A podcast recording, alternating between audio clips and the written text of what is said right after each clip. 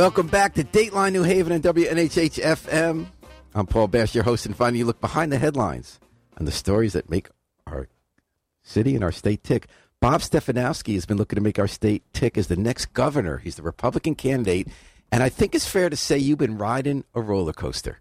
You started your campaign when everyone was talking about inflation, gas prices, Republicans were surging. You had a middle campaign where everyone was talking about abortion, Donald Trump, and your numbers went down. And now you're where you want to be if you're a candidate running for office. There's a red wave in the country. We don't know yet how much it's going to come to Connecticut or not, where everyone's talking about your issues. They're talking about inflation and crime. And uh, you're back. You're no longer in double digits behind, according to polls, which we can't really trust anyway. Am I right, Bob Stefanowski? Have I just given it's, your it's, psych uh, out to the world? Listen, it's uh, reasonably ac- uh, it's accurate, and uh, I hate roller coasters. By the way, you know, um, Governor Lamont wants this to be about uh, guns and abortion, and we've got the toughest guns. Yeah. We, we, have got the toughest gun laws in the country after Sandy Hook, appropriately so. And I'm going to enforce the laws, and and that's the way it's going to be. And um, Roe v. Wade is codified um, into Connecticut state law. I support a woman's right to choose, so we're not going to change that. As long as I'm governor, that that law to give women the right to choose will stay in effect. Um, but he doesn't. He wants to stay on those issues because he doesn't want to talk about crime, uh, which we can talk about. He doesn't want to talk about an economy. People filling their their oil tanks halfway because they can't afford to fill it the whole way. And I think government's got between parents and their kids, and it's time to get kitchen table issues back to the kitchen table, and have parents work with teachers to bring the right curriculum to the schools. Those are the three issues. And Paul, when we poll it, it, I don't know whether it was a coincidence. Everyone's poll is saying the same thing. Everyone thing. is saying that. But we've been on these three issues for six, nine months now. Um, so we had a sense that this is what was going to what was going to be important to people. And so you also had a press conference about another subject this morning about nursing home during COVID. It's kind of interesting. I respected the way in the early days of COVID you said now's not the time to fight about COVID. We, we have a public health emergency. You got the masks out, and you said I will have things to say about it later. So now, um, now that the initial part of the crisis phase is really not crisis now, though it's a it's a problem still. You brought up the issue of what happened in nursing homes in the early days. Yeah, and, and, and in fairness to Governor Lamont, there was no playbook for COVID. There's no way we could have seen that coming. Um, what frustrated me a little bit is is we did make some mistakes. Uh, we didn't have the PPE ready early enough, and I worked with the Jewish Federation of Greater New Haven. We handed out 1.6 million masks. Yeah, my wife does does a lot of the work. I take the credit. no, you together. You, you knew the supply people. Um, right? You knew who had the trucks from the south, right? Right. But the biggest one, Paul, is is you know we took infected patients. The governor did took infected patients with COVID out of hospitals and putting them to nursing homes, and you know we have the top five. We're top five in the country in number of deaths, meaning the worst in the country um, deaths in the ages 65 and over from COVID. So what bothers me is not so much, um, what bothers me is the governor won't admit it. If he came forward and said, I made a mistake, Bob, uh, I didn't know at that point, that's fine. I get it. But he's denying something that's factual. And, and I think voters have the right to know. So, and, Bob, I'm a little curious why you bring this up now because you have a couple of issues where Republicans nationwide are gaining, and you're gaining, right? On inflation, yeah. on crime. Yep. On COVID, separate from the specifics of what you're bringing up, he gets high marks. People felt good about yeah. He handled it. Businesses reopened. He took it seriously. He made some mistakes like everybody. I'm curious why you're bringing this one up since it's not an issue that voters have said that they still two years later are kind of pissed at, at Cause, Lamont about. Because I think it's about character, Paul, and, and and people want to be. I've heard before, governor is kind of a fatherly or motherly figure, right? They want someone they can trust. They want someone who's going to tell them the truth. They want someone who's going to be transparent. I mean, I filed every bit of data I possibly could. Everybody knows, um, you know, where my income came from and, and all that good stuff. And and when and it happened at the debate when when I asked Governor Lamont, or I didn't even ask him. I said, Governor, you put infected patients into nursing homes, and he says no. I, I don't know how you trust him on other issues. Um, so I'm being transparent. Um, as you know, Paul, I grew up a few miles down the road from here. Um, I love this state. We're going to turn it around, and, and we are going to win next Tuesday. There's no doubt in my mind we win next Tuesday. So, Bob Stefanowski, Republican candidate for governor in Dateline, New Haven. So, one thing you were transparent about is that you made money as a consultant for um, a company doing a merger acquisition to, for a green hydrogen community in Saudi Arabia. And I don't really wasn't that interested in the controversy about it. What I was interested in is that you obviously know a lot about mergers and acquisitions. So interesting we don't talk about things like that in in a in a political campaign because I think you and I would Yeah. agree that most people go to sleep when they hear mergers and acquisitions. but I was so interested that you would get twelve million dollars a year to consult on how to pull off a big deal to create a clean energy oasis in Yeah. another part of the world. Yeah. So you obviously know something about Yeah. mergers and acquisitions, which are very Yeah. important. We're talking about multi-billion dollar deals Right. that happen every day where companies combine or take each other over. Right. Millions of jobs matter because of it. The ability of our economy nationally and internationally to tackle any big issue from healthcare to the environment often depends on what happens with these deals. So what is the secret you know, Bob Stefanowski, that makes you such a valuable person to consult Well, on this? yeah, you don't, you know me. I'm not a big bragger, but um, I, you know, I've been doing it for a long time. First of all, let me talk. This is a project that's going to change the world. They can actually turn um, water into hydrogen and oxygen, and the hydrogen runs cars. And by the way, the, the, a thing called an electrolyzer splits hydrogen uh, H2O into hydrogen and oxygen. That's powered by wind and solar. Now, So so is that the fact that it's a dry part of the world matter at all? Uh, you know, the advantage over there is you got sun in the day and wind at night. That's why it's a good thing over there because you, you need the power all the time. But John Kerry, who is uh, um, Biden's global climate head, endorsed this project. So I'm proud to be a. So Oh, do I like what's going on in the country? What's Yeah. that? Green hydrogen's a big deal. It's it's going to be the future. Um, and do I like what's going on in that country? Absolutely not. But this is a project between two companies, a U.S. company and a Saudi company.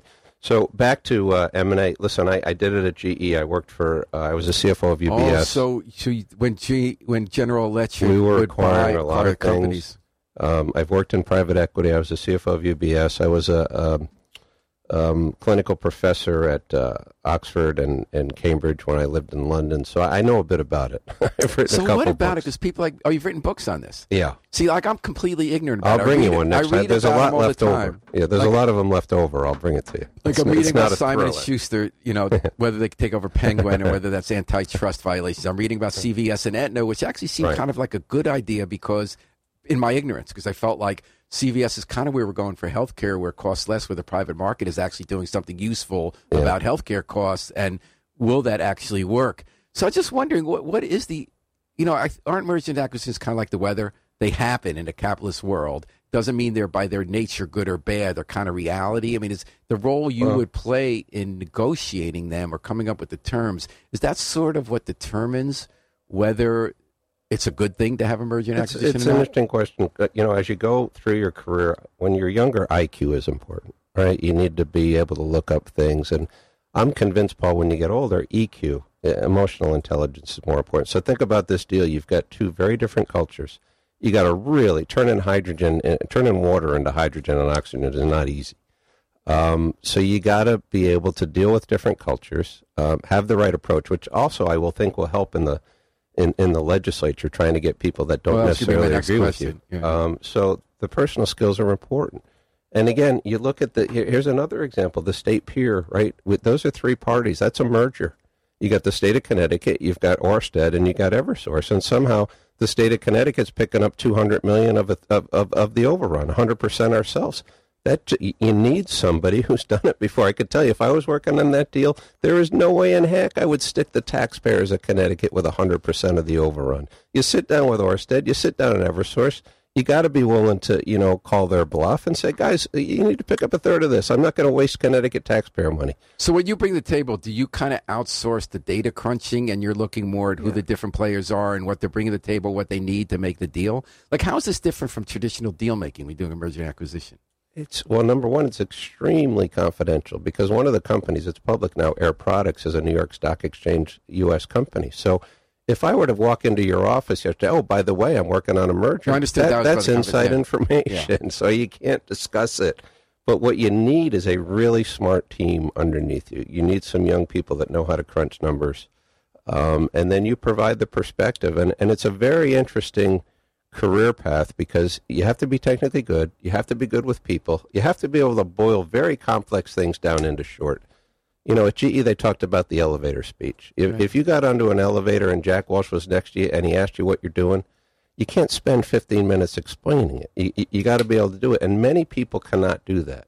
So you kind of started answering the main question I was going with here. How do you, how do you translate what you know about mergers and acquisition and work on those deals to being a governor? It sounds like you throw two realms, maybe, without my putting words into your I- mouth. again, partly it's how you deal with issues in general of having different parties, whether it's legislators or a business deal you're making, and partly. You do you have a role sometimes in mergers and acquisitions like CVS Aetna? If that had happened while you were governor, would you have I- had some role to say, how does this affect us? Could do we need to analyze this deal for how it's going to affect government? Absolutely. Because these mean, decisions have as much to do with our workforce as what state government does, correct? They do, and you look at the job of a governor, and, and I, you know, I, he seems like a nice guy, but Governor Lamont's over his head. This is a twenty-four billion dollar, the state of Connecticut, the company of Connecticut, with fifty thousand employees, and we're doing. Look at Orsted. That's a that's a merger and acquisition, um, or the state pier, I should say. So you're dealing with relationships, and and you need a certain level of EQ. And and again, I'm not turning this into a campaign commercial, but when you got people choosing between groceries and and, and prescription medicine, and they're feeding, you know, they're filling their gas tanks half full, you need to be able to emphasize emphasize with them. You can't say everything's fine.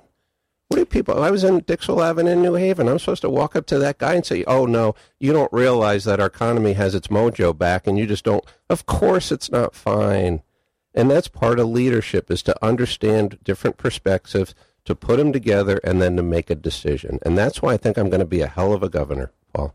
Bob Stefanowski, WNHH New Haven, uh, Dateline New Haven. I, I, you know, one reason I'm so interested in and acquisitions, if I haven't figured out when the public benefits and not, like hospital mergers, right? Yeah, Yale New Haven bought St. Fields Hospital. I actually thought that was great. Yeah, Even though they got bigger, you don't usually want bigger. St. Ray's was going out of business. right. So they took over St. Ray's. They were able to cut some overhead, and we now have those two hospital campuses. People have raised concerns about them buying so many more now. Waterbury, you know, Rhode Island.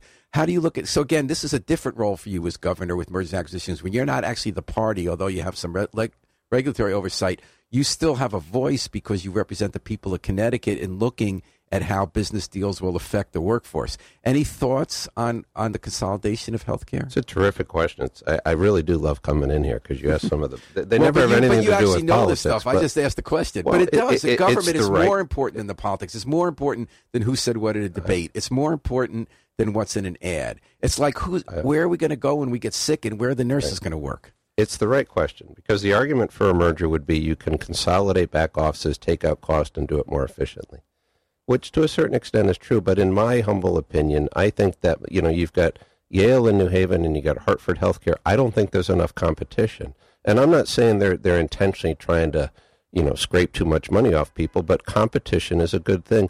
Look at Metro North, right? It's the perfect example of a monopoly. The service goes down and the price goes up. You know? So I And- hope I'm and- not getting too much in the weeds here. Well, that's I right. think we all believe on all sides competition is good. Yes. And that sometimes when these happen, it's just the competition doesn't exist, right? You need the larger scale. Well, I with- mean, look at EverSource. The, the, the value goes down. No, what I mean is that these smaller hospitals are going out of business. They can't compete in the healthcare field.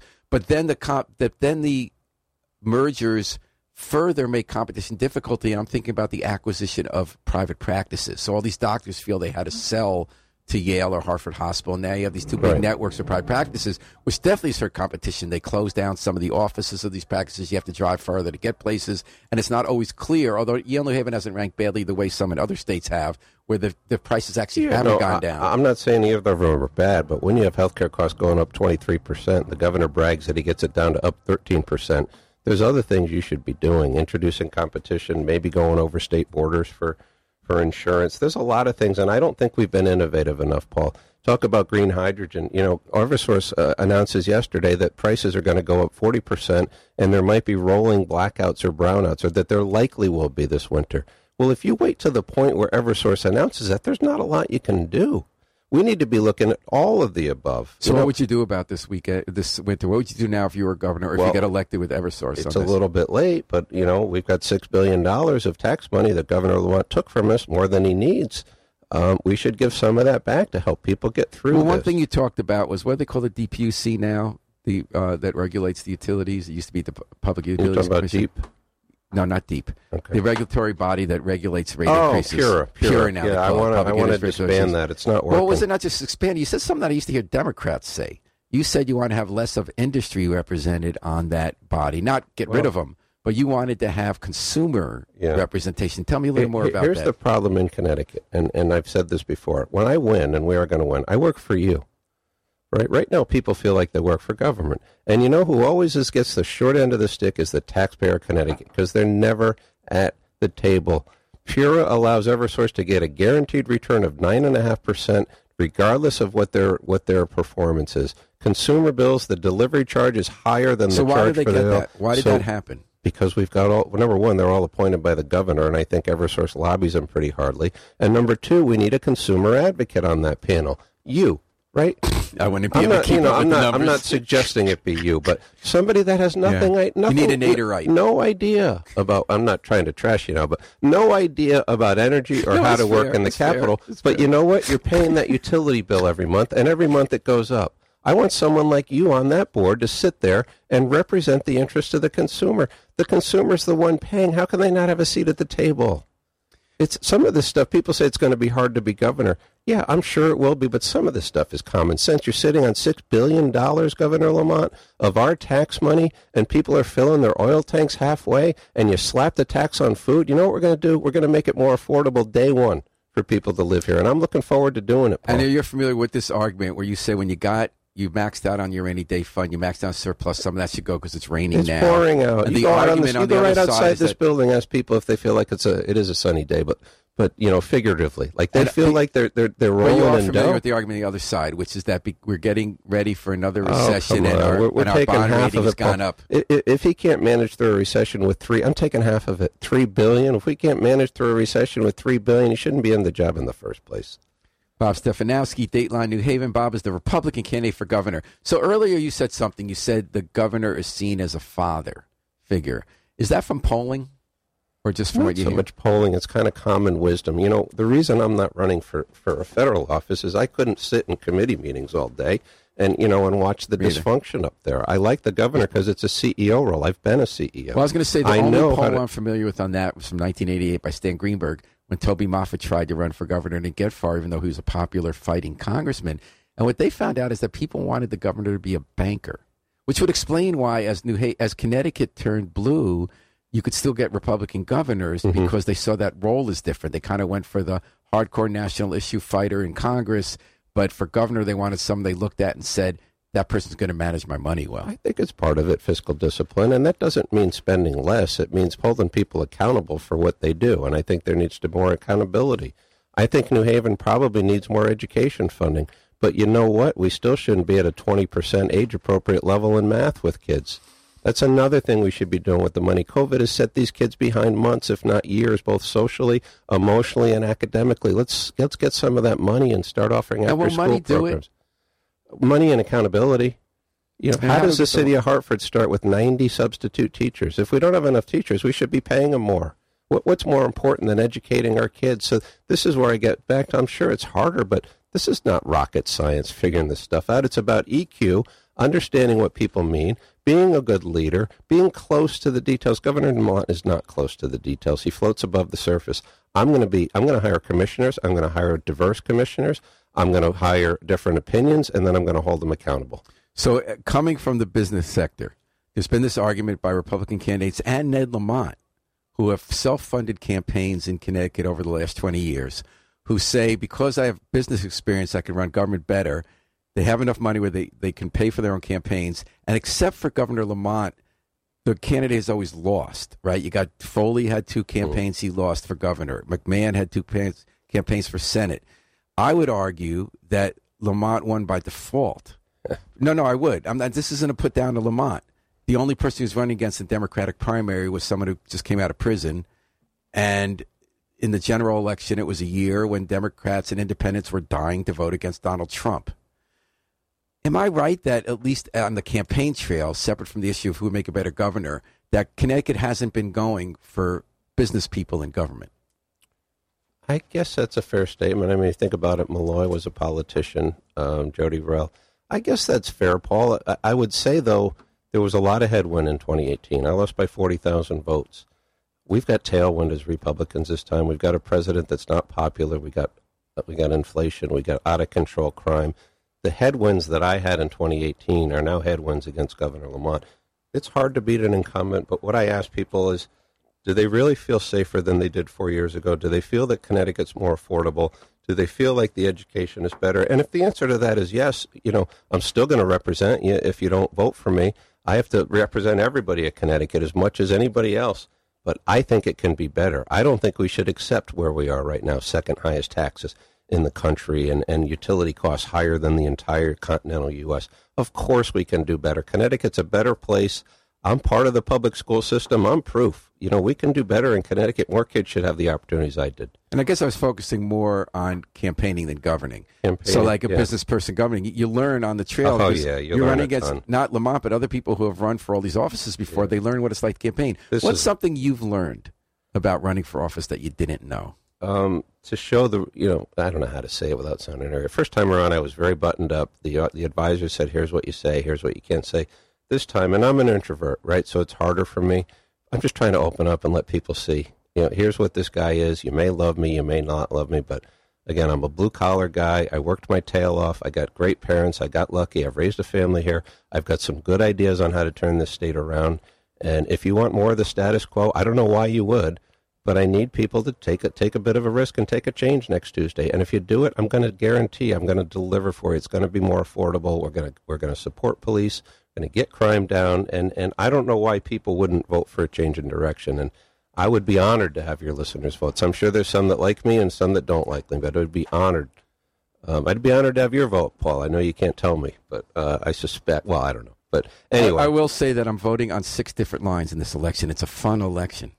Six different. What do you mean, like working parties and independent? And, Yeah, there's Republican, Democrat, working friendly, independent. Um, uh, there's a um, there's a petition line. There's a Yeah, write-in well, line. You got a lot of choices. It's really interesting. It is Democracy's interesting. alive this year, and I salute all of It you is. who are running because I think you're giving us great choices, and you've had a lot to say. I- so Jack Welch is in the elevator.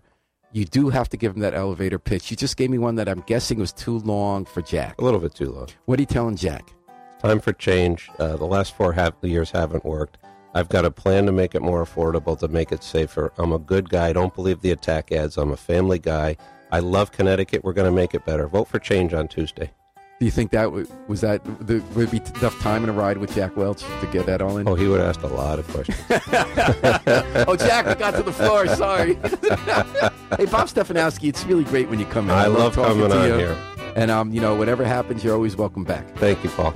And um, thanks to Harry Drost, the number one producer I can imagine anywhere on so many platforms. I think we've entered the multiverse. We're going to take it out with the Afro-Semitic Experience, performing "I Wish I Knew How It Feel to Be Free" from the group CD, "A Plea for Peace." This is Paul Bass inviting you to fly free with us all day, all night, and all weekend long on WNHH New Haven's home for community radio.